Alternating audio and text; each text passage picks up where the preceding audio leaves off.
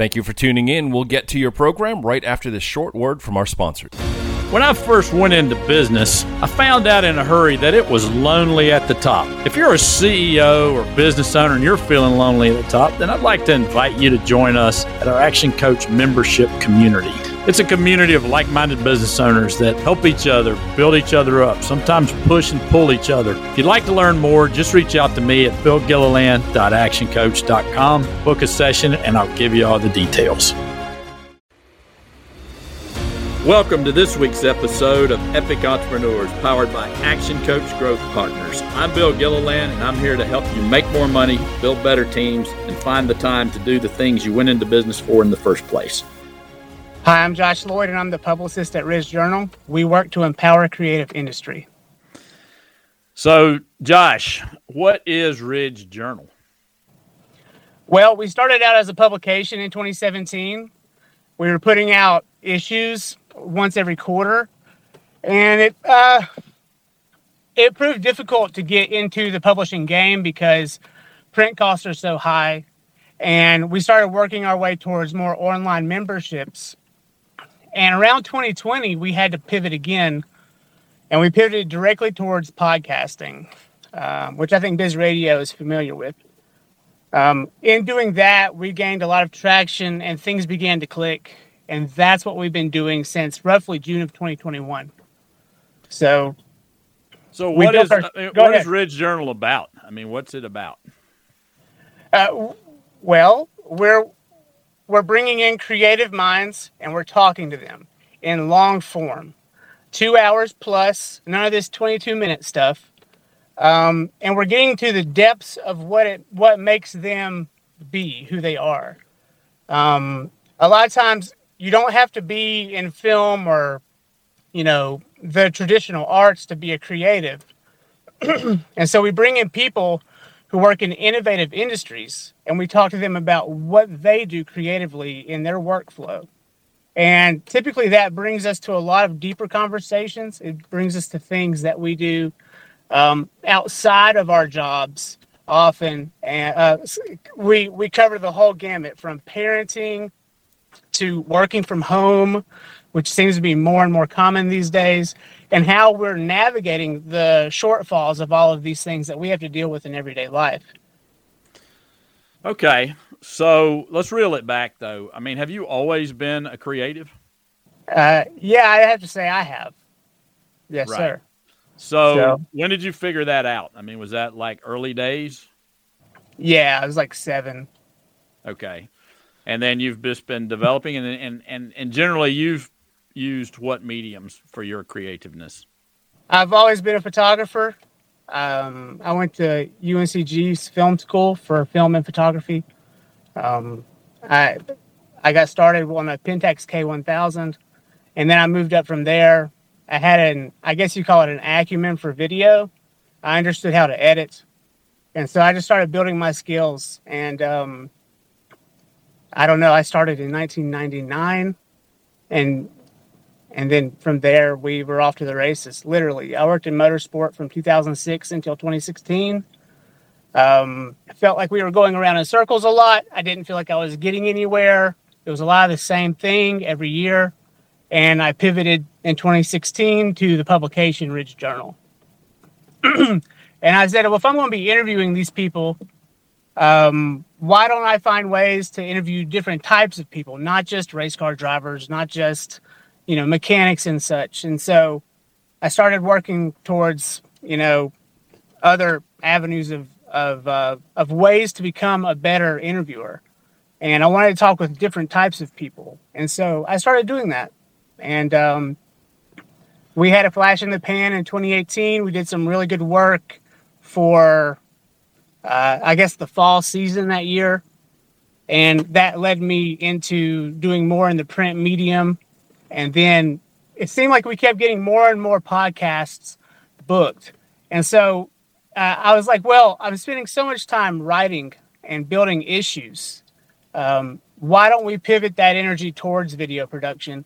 It'll be a more streamlined process and we can get to the the bottom of things quicker also more people were listening than they were reading And so we had to kind of go to where our listeners were. And they were online and they, they were already in 2016 and 17 really getting into the podcast realm. And now look at it, it's flourishing. yeah. So let's just deal with that on the business side. So, how do you make a podcast into a business? Well, that's a great question for you, Bill. I'm still working through the nuts and bolts of that. I mean, you you have to ask yourself, does it have to be profitable right away? and if it's not profitable in one calendar year, is it worth continuing? And I, I think if it's worth it, then the answer is yes. And in a lot of cases, um, in my personal in my personal case, I'm I built my studio from scratch in my home office, and it's a large space, and we put it together really well. Um, but it was much like the Field of Dreams. It's like if you build it, they'll come, and they did. And we started working towards, you know, who are we going to bring in? Who wants to come talk? And so I do them in four person quarters. We'll have we'll we'll we'll study who's around us and we'll put out, you know, requests for them to come talk and then we start building the podcast from whether it be their notoriety or our own or from however we connect with other people online when they listen to the podcast that we do and we just we just see the process and um I gotta say, just looking at my stats at this point, it's tenfold, maybe even a hundredfold as far as like from the first episode to the twenty seventh, which was uh, with you, Bill. And right. um, you know, our stats are showing a real high increase in interest. So yeah, I think on monetizing the podcast, it's it depends on what your goal is. So yeah. if, if your goal is to make money with the podcast, then there are a lot of ways to do that, but obviously, you know, sponsorships are one. They're they're you know, probably the, the most the most common one, affiliates. Those yeah. those those kind of ways. You know, you know, our goal with the podcast has always been exposure and to yeah uh, and to meet people. Like it's it's super easy. But know, yeah, and that's that's my profit margin right there. I don't. I'm not worried about the money. Like my profit margin is who can I meet and how can we make their day better? And if I'm seeing that, that's all I need. Now, will the money come eventually? Yeah. But does it have to be there right now? I don't think so. No, well, and you so, have to. Well, you do have to decide how we're how you're going to monetize it. If you're, if you're, you know, are you going to get? Like I also know you know you know you do you said you do videos, so you're you're also doing video work yeah. For people like you did it you just did a, a videography job for me and an event we had. And so um, you know if that's the goal then uh, you know that will monetize that's a way to monetize it as well. Well I mean, that's how i've been monetizing it is through okay. my, my my work with josh lloyd media. I mean i've been doing that since 2006 and so people know me and I'm able to get hired frequently for that work. And so I'm just taking the money I make through Josh Lloyd Media at this point and using it to finance the podcast. I'm running into a few roadblocks now. I'm wanting to bring on some larger guests and they're from out of town. And so I'm going to accommodate them when they come. They, I might not pay them to come on the podcast, but I will pay for their Airbnb and for their flight from Austin, Texas or Hollywood or wherever they're coming from. And in doing that, I'm like, okay, well, this is going to cost me about 600 bucks. All right, I got to figure out how to pay for this too. And so that's when I think finding sponsors would be really beneficial for Ridge Journal. Um, and why so, aren't, why aren't you considering using the technology that we have today for that? Is that what's up with that? I, I, I love that Zoom exists, but I do not love the the separation between the humans on the Zoom call. Um, this is great for people who need to learn something, but there's something about being in person that really matters. And if you look at our branding at Ridge Journal, you see we're using the Michelangelo, uh, the Sistine Chapel painting there, where the two fingers touch. And in doing that, bringing people together in person, you get a deeper level of communication that you don't get through Zoom. Well, you just can't I, get know, it. Well, we we look, we all know that it doesn't in any kind of sales or marketing that in person we have to agree that in person is better. And then, oh, agree. Yeah. And, and then 100%. and but and Zoom's pretty good. You know, and so uh, and then next would be, you know, a phone call, and then probably you know down the list somewhere is email and text. So, uh, but that's because of the modalities of communication, you know, and how just, people how people learn. So for for me, it's also really exciting when I get to invite a comedian like Bill Dawes on my show, and he has hundreds of thousands of followers, and he says yes to coming and meeting with me in person and sitting down and talking for three hours. Yeah, no, that's I mean, I, I mean that's an amazing opportunity for sure. He's a, at the end of that conversation, he'll be my friend. I mean, no question. And so eh, I I want that type of connectivity when I'm speaking to my interviews.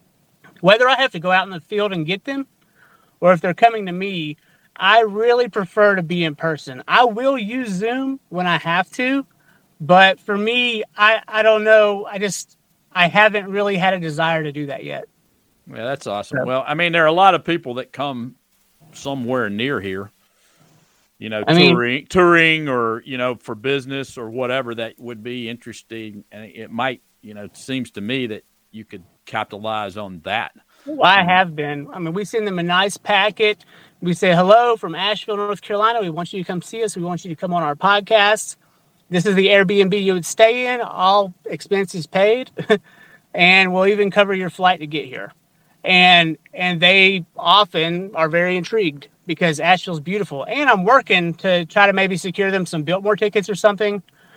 That'd be nice. And so when these people come into the area, they'll be taken care of, you know. And and Asheville is a beautiful vacation destination. I mean, didn't we advertise on what was it, the U.S. Open of tennis this year? Oh yeah, that was crazy to see Asheville up there with. It, it was neat. Know, I know that. bank with all the banks and all that stuff. It was it was it was kind of cool. All right, mm-hmm. so let's talk about Josh Lloyd Media a little bit. So where are you with that, and where do you want to take it? uh, I, right now, I'm in a position where I need to duplicate my equipment. Um, so Josh Lloyd Media and Ridge Journal work out of the same studio, and so Ridge Journal has all of their equipment in one in one place, and it's like five cameras, and it's for the show, it's for the podcast. But the problem I run into is when I get hired to do Josh Lloyd media work, I have to take all those cameras down and then take them to the job, come back, put them back up. I mean, this takes it's like a four hour process each time. And so for me, I need a travel kit and I need a studio kit. And I need that studio kit to stay where it's at at all times and um, that's kind of where I am as far as like my production goes. And if I can get to where I have cameras that are on the ready that are always like zipped up in a bag and ready to go, I won't feel so um, encumbered when it comes time to actually do a job for Josh Lloyd Media. And so, so that's my that's my frustration right now.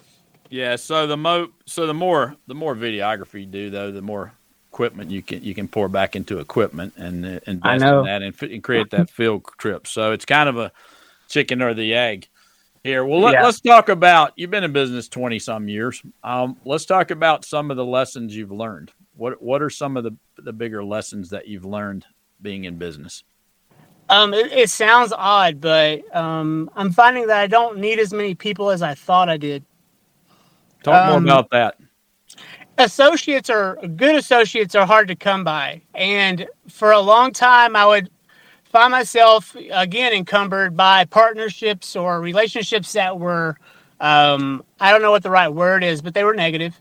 And and i i couldn't seem to get things right. But then uh, i talked to you about this on my show um, cutting cutting out the F clients or the D clients, but also cutting out the the D or F associates. Um, for, those who don't know, A we would grade our clients A, B, C, or D, and then I had F clients, but I also had F associates. I had F associates. They were F pluses, all of them. And you know, they would just they would just be demeaning or very negative, or they would do things that would cost you money and so I just started realizing that that's a position that could be automated. And so I started automating positions with around me. Um, and in doing that, I found that like I can do, I can get farther and this sounds weird, alone, but not alone because I'm bringing in people to talk to all the time. And I'm, and so I'm actually like making it so that I don't have to worry about working with another person behind camera, but I can focus more on the work I'm doing with the person in front of me at the table. And um, that's been really helpful. I've also, I don't know, I don't know how to explain it, but I've, I've just, I've, I've realized I don't need as many people as I thought I did before. That's been the biggest lesson for me. Yeah, instead of having a massive staff, you've you've you've started systemizing some things and automating I mean, as much and outsourcing as much as you can, rather than having a bunch of people on payroll. To say an independent producer has a massive staff is kind of a joke, but yeah, I mean, I would have three or four people that I would try to pay, you know, contract work for. I would pay them, you know, one, two, three, five hundred dollars at a time for for work they would help me do. But I just didn't need to do that. Uh, right. Technology is also catching up. I mean, I work with the ATEM Mini Extreme ISO. It's this beautiful piece of technology, and I can automate the switchboard to actually switch while I'm on camera, and I don't even need anyone there. No, that's crazy. What yeah. um, what other lessons have you learned?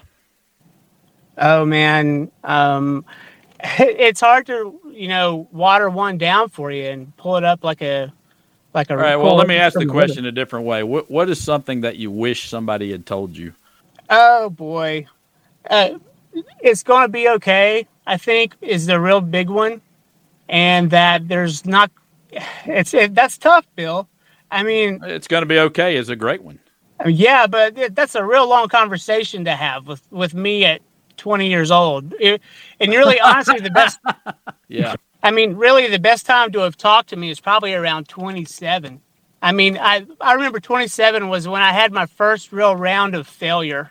And um, I think it was when I was I was over preparing a lot, and I was like thinking I needed more than I had as far as like because I was selling DVDs at the time, literally out of the trunk of my my car at motorcycle racing events and stuff. And so we would come up to the banquet and then I would be like, oh, well, you know, last year they bought so many. I mean, I cleaned out last year. I'm going to have to do it again this year. And literally, like, I sold the same amount as I did the year before. And I had all this product left over that I didn't need. And um, that was really hard mm. um, to realize that you just like, because you, you spent a bunch of money and then you realize you didn't need to spend that money. And so that was the toughest one for me. Um, also, getting over fear of talking in front of people, like that's always been a hard thing for me to do. And I find out when I do, like I can be a real gift to society, you know, but like it's getting past yourself. That's been the hardest thing. So, so, so the lesson is, hey, it's going to be okay. Get out of your own way. And Huge. Keep, and and keep going. Yeah, and don't get so down on yourself. Don't feel hard about things. Each right. day is a new day. Yeah, you and got people, new, yeah, new opportunity every day. Yep. People forget too. Like they they they're very forgiving. Like in most cases, someone may pull something up from your past if you get too big for your britches. But I mean, for the most part, like in public, if something embarrassing happened to you, there's a good chance that those people didn't even know that you were embarrassed. You know, like they didn't realize. So yeah, I do think we are way too inward looking a lot of times, or we're worried about what other people think, and they don't. And the truth is, they don't care. Yeah, you know, they they they really. In the, in most cases, they don't. They're not. They're paying attention to their own stuff, and they're and not. if they if they do see it, Bill, sometimes they're very sympathetic. yeah, a lot of times that happened to me one time. Well, and and everybody thinks they have their own that they're the only people that have this stuff. And you know, we were just in a room with a hundred or so people yesterday, and and and and when when we went around the room, everybody, yeah, yeah, I've got that challenge. Yeah, I've got that challenge. Yeah, I don't have an, you know, time is a challenge for me. Money is a challenge for me. Finding great team members is a challenge for me. Everybody's got the same stuff.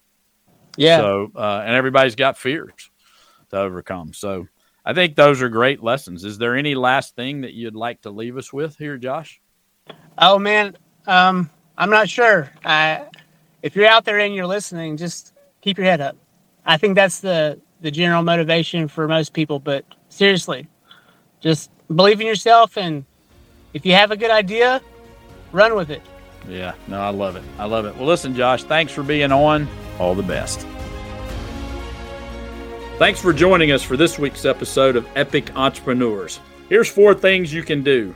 First, you can listen every week on Biz Radio, Mondays at 1. Second, you can subscribe to the podcast. Hey, you get it. The more subscribers we have, the more cool things we can offer you. Three, you can also go out and give us a five star rating everywhere. And number four, if you'd like a free copy of my book, The Coach Approach Five Principles to Build an Epic Business, just go to giftfrombill.com. It's your roadmap to building your epic business. That's giftfrombill.com. Until next time, all the best. Thank you for listening. If you liked what you just heard, be sure to subscribe to the podcast and be sure to visit bizradio.us to find hundreds of other engaging conversations, local events, and more.